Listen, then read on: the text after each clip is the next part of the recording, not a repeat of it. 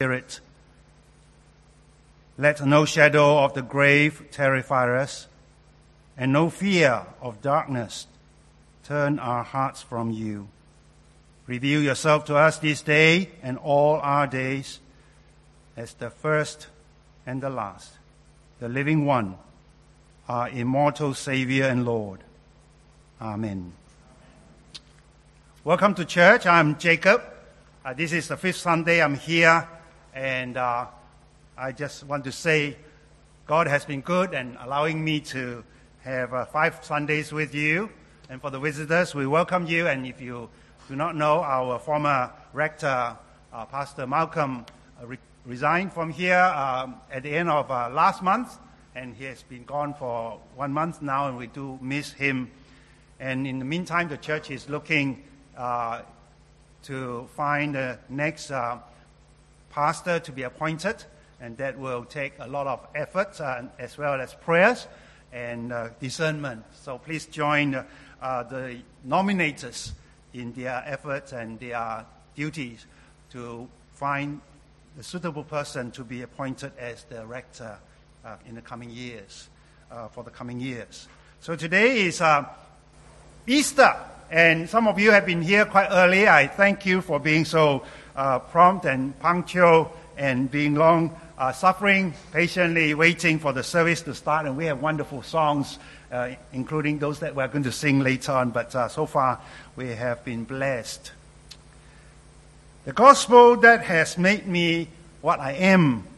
Uh, today we are uh, again reading the, about the resurrection, and I want to look into the epistle passage that was read to us, Paul's writing to the Corinthians.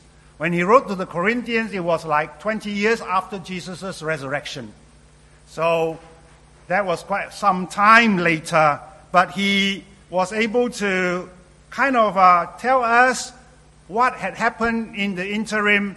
Of course, the Corinthians uh, have uh, now got a church going because there were missionaries coming, like Paul himself went to Corinth and preached the gospel.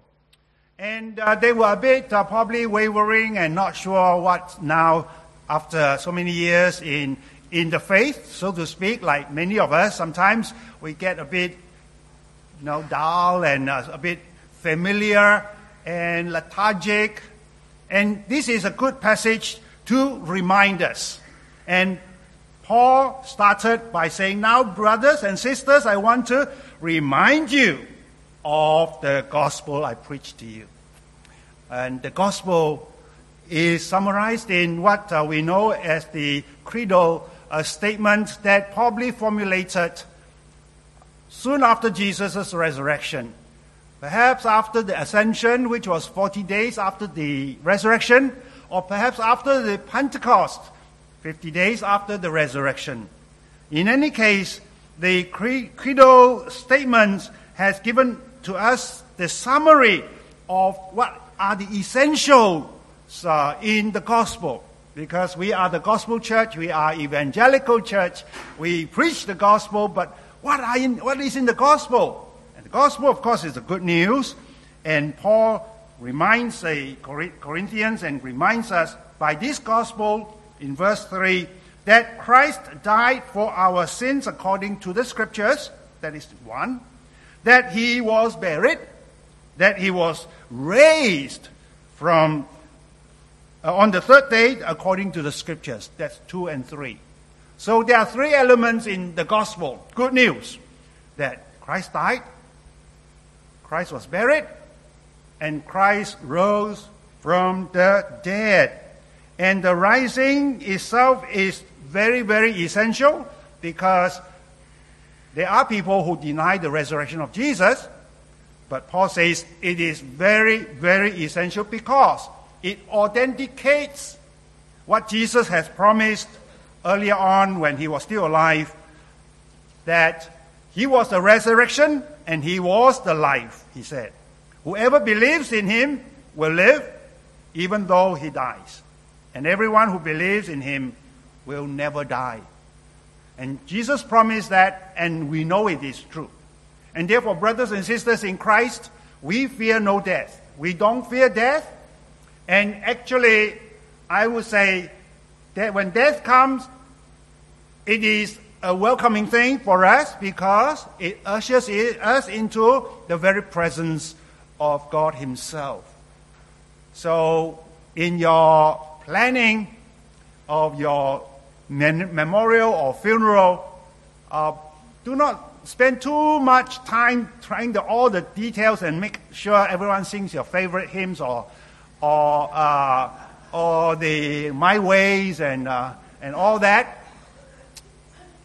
But knowing that we have a life eternal that God has promised, and Paul says the resurrection was witnessed not just but by one or two, but by many.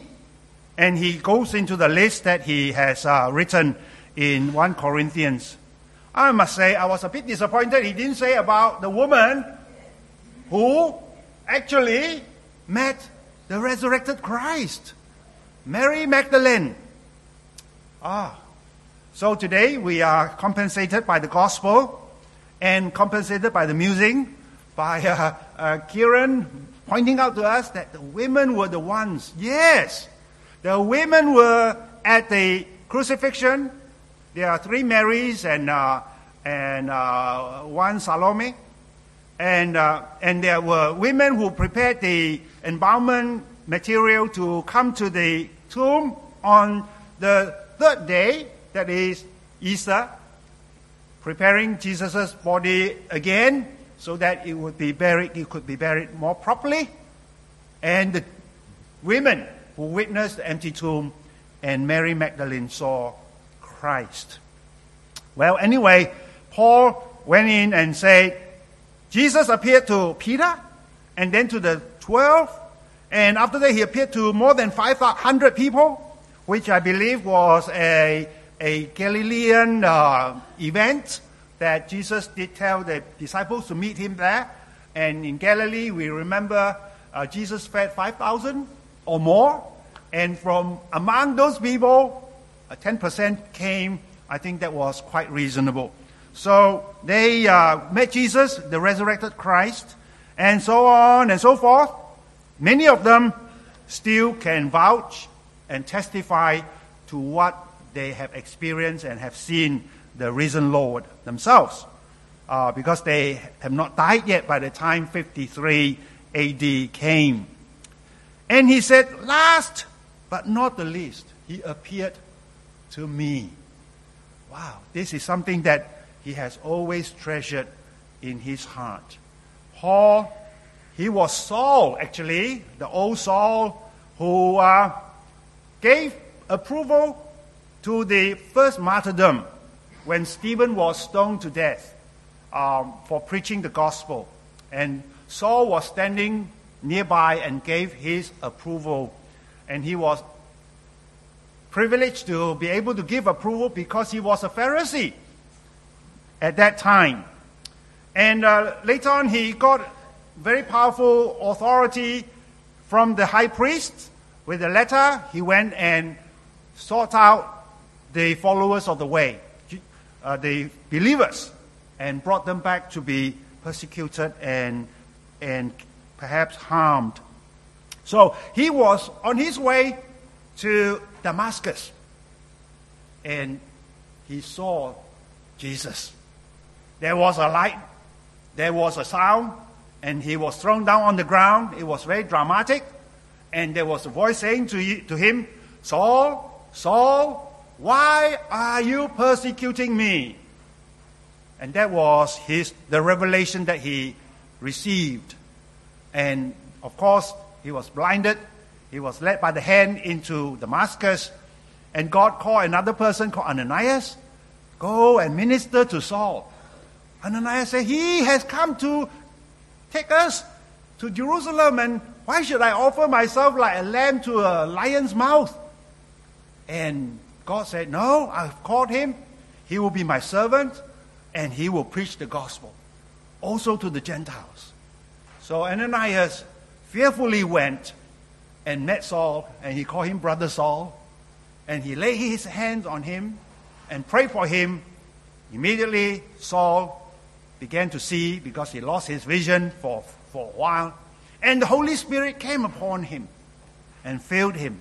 From there on, he was called into the ministry. He went out and read and researched, and he came back as an apostle. So he said, Last but not the least, I was untimely born, yet I am called to be an apostle of Christ. So his encounter was very dramatic, and he has since been living under the grace of God.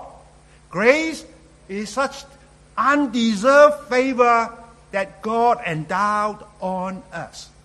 And so here, Saul himself uh, say, by the grace of God, I am what I am. And his grace to me was not without effect. You know, sometimes in our defiance, we like to say, This is me. I am what I am. Ah, that's not what Paul is saying. Uh, Paul is say, not saying that uh, by George, I am what I am. No. He said, by the grace of God, in greatest humility, he says, the grace of God that has made me what I am. And what was he and what was, what, what was he before and what, what he is now are two very complete different persons. He was the persecutor as he recount. He said, I have such a zeal for God. In the name of God, I went and catch these Christians and persecuted them. That was me. I was so full of myself. I was circumcised on the eighth day. I was born in the top tribe of Israel called Benjamin. And I was a Pharisee by training. Oh, it's me, me, me. Until that moment in Damascus, Damascus Gate, Damascus Gate, he encountered the risen Christ. That's why Paul has to emphasize that the resurrection of Jesus is so important in the total gospel, the total good news uh, about Jesus. Without the resurrection, uh, there is really nothing to back up the crucifixion and the burial. But with the resurrection, we are forced to look at why he resurrected because he was buried. Why he was buried? Because he was crucified. So the good news getting better and better. Uh, as uh, Paul now tells the people, I remind you so that your belief, your faith, will not be in vain. You know how often we do things that are vain. And uh, I, I went through many, many. In, in Chinese, we say we hit the wall or we hit the board. That means I really fall flat on my face. And I'm sure you have some stories to tell me too. Um, but here is Paul. He said, That was me. Yeah, if anyone has more confidence in their achievements, I have a lot more. But then he comes to, uh, to the point where he says, But whatever was gained to me, I count as loss for the sake of Christ. More than that, I count all things as loss compared to the surpassing excellence of knowing Christ Jesus, my Lord, for whom I have lost all things. By then, he really gave up all his clouds and positions and power. And he said, I consider them rubbish. How about that? I consider them I consider them rubbish.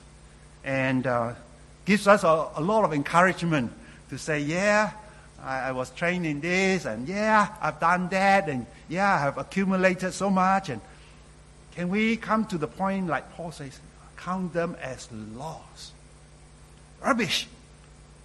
That, was, that is drastic, isn't it? That I may gain Christ and be found in Him not having my own righteousness from, from the law, but that which is through faith in Christ, the righteousness from God on the basis of faith, of trusting and believing in Jesus, of faith. And he goes on to say that um, be found in him, not having my own righteousness, and so on, in, in faith that he trusts. I want to know Christ and the power of his resurrection and the fellowship of his suffering. So the resurrection again comes back to his theology. It's so important. The power of the resurrection and the fellowship of his suffering. That's when we come to the table of the Lord.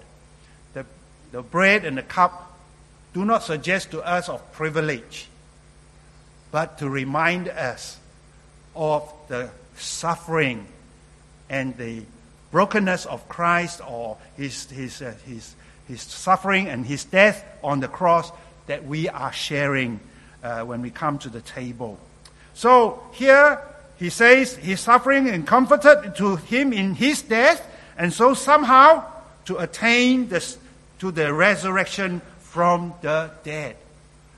Brothers and sisters, by believing in Jesus and following Jesus, our greatest hope, and that is a reality, is resurrection from the dead. Not that, Paul says, not that I have already obtained all these. He didn't say that he has already perfected his spiritual life or have already been made perfect, but I press on to take hold of that for which Christ Jesus took hold of me. Brothers and sisters, I do not consider myself yet to have taken hold of it, but one thing I do forgetting what is behind and straining toward what is ahead, I press on toward the goal to win the prize of God's heavenly calling in Christ Jesus. This is the Paul now reminding the Corinthian Christians do not waver. Do not seek more addition or subtract something out from the gospel that I first preached to you. And we thank God. I, as an ethnic Chinese, I thank God for Hudson Taylor, who came to China and founded the China Inland Mission. And I thank God for Bible translator called Robert Morrison, who translated the Bible into Chinese. And secretly he did that. He couldn't be in China and learn Chinese. So he went to Macau and found a Chinese who was willing to teach him Chinese.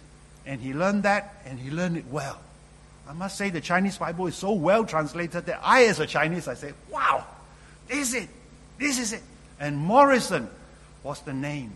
Hudson Taylor was the name. And uh, when Communist China took over China in 1949, that's when my own dad had to flee because of uh, coming uh, cleansing persecution. The Chinese church had only about, I would think, about 700,000 700,000 Christians and diminishing because the churches were closed and the Bibles were confiscated and burnt and Christian leaders were arrested and imprisoned and many of them lost their lives. Government of China thought, yeah, we can do the church in and get rid of this. They call it parasite religion. Well, today, conservatively, 70 millions Christians in China from 700,000. Who did it? God did it. The Holy Spirit did it. And the Bible was, uh, uh, was uh, allowed again to be printed in China. In 1986, the Bible Society, uh, United Bible Society, with a few partners, Finland, UK, Australia, New Zealand included, formed a new tr- trust called the Amity Trust or Foundation. And they got permission to build a plant, printing plant, plant in um, Nanjing, in China. And for many years, they were printing amount of uh, Bibles for distribution both in China and outside of China. And today, the plant is moved to a new site. And as of like three years ago, four years ago, a new plant was uh, built. And um, no, that was more than that. That was 10 years ago when I went. And um, they are printing, you know how many? One million Bibles a month. Communist China exporting Bibles.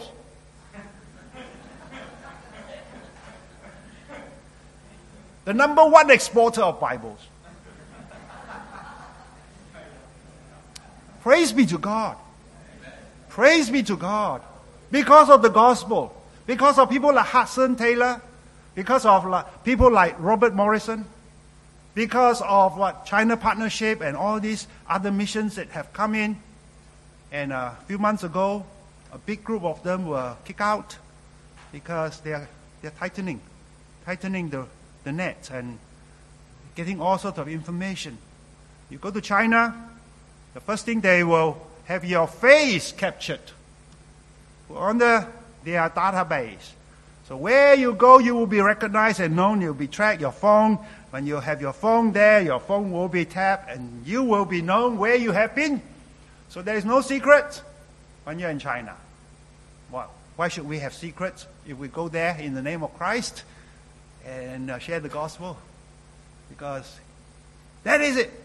The death, the burial, and the resurrection in a nutshell. You can say that in 15 seconds. So, over the dinner tables today, please take a few moments and talk about Easter. Why is, is it called Easter? The Passover lamb sacrificed, buried, and rose again on the third day. So, Paul, he said, I am what I am because of the grace of God. Friends, who are we? What are we? Why are we here? By the grace of God, we are made, we are fearfully and wonderfully made, the psalmist says. Right? So you are beautifully, wonderfully, and fearfully made. And also in the scripture, the Lord knew, knew you while you were still in your mother's womb. And that's why Paul can say that we are chosen. We are chosen. Ephesians chapter 1. Praise be to God and the Father and our Lord Jesus Christ, who has blessed us in the heavenly realms with every spiritual blessing in Christ. For he chose us in him before the creation of the world to be holy and blameless in his sight. So we are chosen. You are chosen. Special. You are beautifully made and you are chosen. And you are now given the potential to become a child, a son, a daughter of God. On the last day, or the night when he shared meal with his friends, didn't he say that you are given the right to become a child of God? You know, the right is certain things that, something that we all want to have. I'm a JP.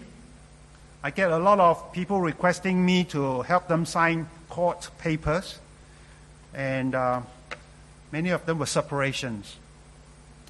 Two weeks ago, there was a gentleman who came and said, I want to get you to witness my signature uh, for an adoption paper.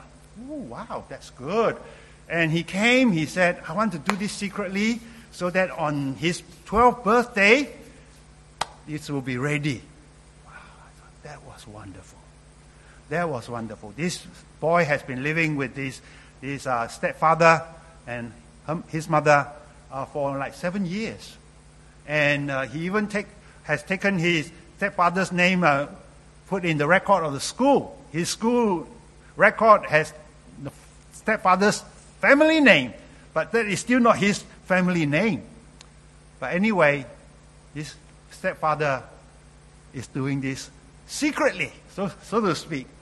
But that right to be given to this young boy now who is almost 12, to be able to not just say, ah, you're my dad, but You are my dad.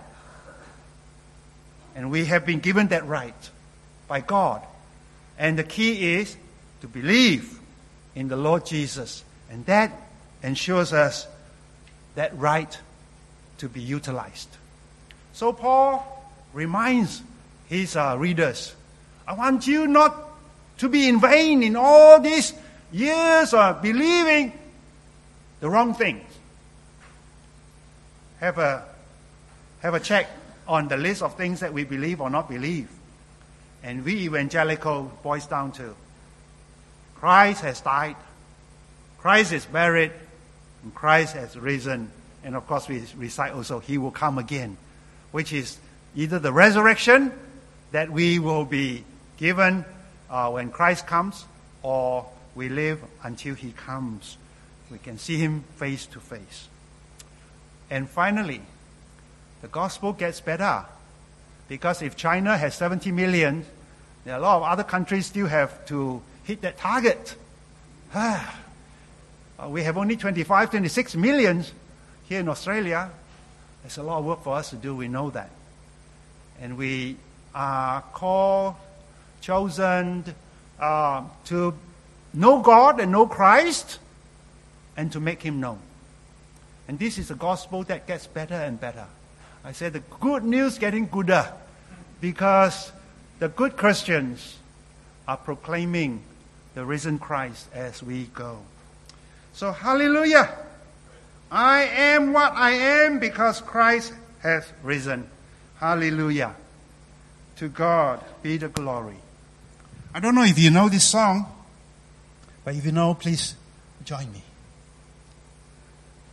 How can I say thanks to all the things you have done for me? The things so undeserved, yet you gave to prove your love for me. The voices of a million angels could not express my gratitude.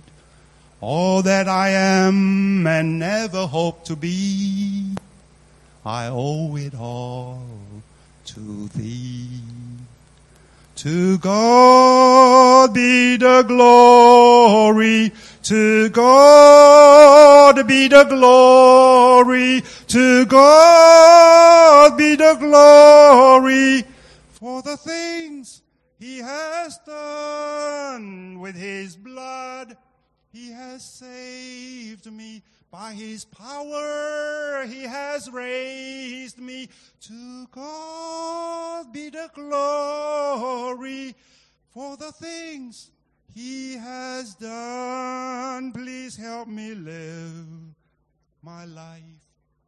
Let it be pleasing, Lord, to thee. And should I gain any praise, let it go to Calvary. With his blood he has saved me. By his power he has raised me. To God be the glory for the things he has done. The Lord be with you.